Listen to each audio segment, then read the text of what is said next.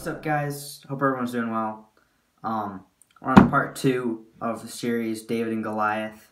Last time we were talking about what David's mindset was, what he did to fight Goliath, how he did it. Um, so now we're picking up in Ephesians 6, uh, 10, right here. So we're to talk about how, and if you know your Bible and you've been in that, you know that that is the armor of God. So today I want to be talking about how David although he didn't have physical armor on, he had the armor of God on. And so the armor of God isn't physical. I mean, if you're a visual learner, that's probably gonna be hard for you to understand. But it's it's spiritual. So let's jump right into Ephesians uh, six ten. Finally, be strong in the Lord and in the strength of His might. Put on the whole armor of God. And right away, we see that. Put on the whole armor of God. It's not physical; it's spiritual.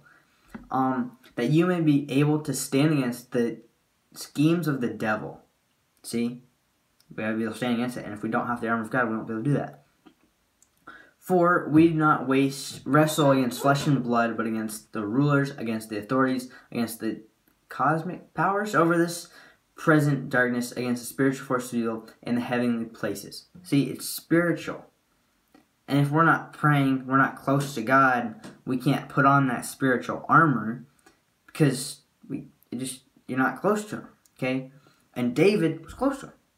That makes sense, right? Okay. Um, picking up in verse thirteen. Therefore, take up the whole armor of God. You can't go halfway with the armor of God. You can't just have on the shoes of peace and the breastplate of righteousness. That's not going to help you. You have to have everything on. You have to be all in. We full send, guys. Okay.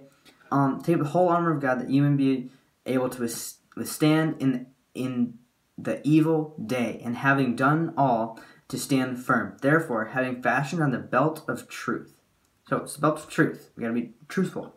Um, and having the on the breastplate of righteousness, which David definitely had, and on the shoes and feet, having put on the readiness given the gospel of peace. In all circumstances, take up the shield of faith, the that with which you can extinguish all the flaming darts of the evil one. Evil darts. the devil, Satan, Lucy, he's going to throw evil things at you. He's going to throw those fiery darts, whether it's real or not, whether it's important or not, whether it's a real fiery dart, which that'd be kind of scary actually, fiery dart coming right at you, but it's going to be all spiritual. You're never going to be able to just dodge those without a shield. So you got to have the shield. That's I think that's a big part of the armor. And then all flame there's the evil one, and take up the helmet of salvation. You have to be saved, and the sword of the spirit, which is the words of God. So the sword of the spirit is very iconic because you think this is your sword. So a story for that would be when I got my new Bible. My parents bought it for me. My dad, they're all writing in it, because apparently a tradition we do at our house. I don't know if y'all did that, but my dad, he wrote in it. He closed it. I was like, "Aren't you gonna read what you just said to me?" And that's what my mom asked. And he's like, handed it to me. He looked me dead in the eye. He said, Son, this is your greatest weapon, and you are in a war. Use it. And that's going to stick with me for the rest of my life, is using the word of God. And the way my dad said it, he meant it in every single way. He, there was no lies, no joking in his eyes. So we to have that sword. We to have the shoes, the helmet, the belt, the uh, breastplate. I think I got every one of them, didn't I? Um, and then prayer and salvation, picking up in verse uh, 18. Yeah, the sword of spirit, which is the sword of God, praying at all times in the spirit, with all prayer and supplication to that to that end. Keep alert with all perseverance, making supplication for the saints, for all for all the saints, and also for me, that words may be given to me in opening my mouth.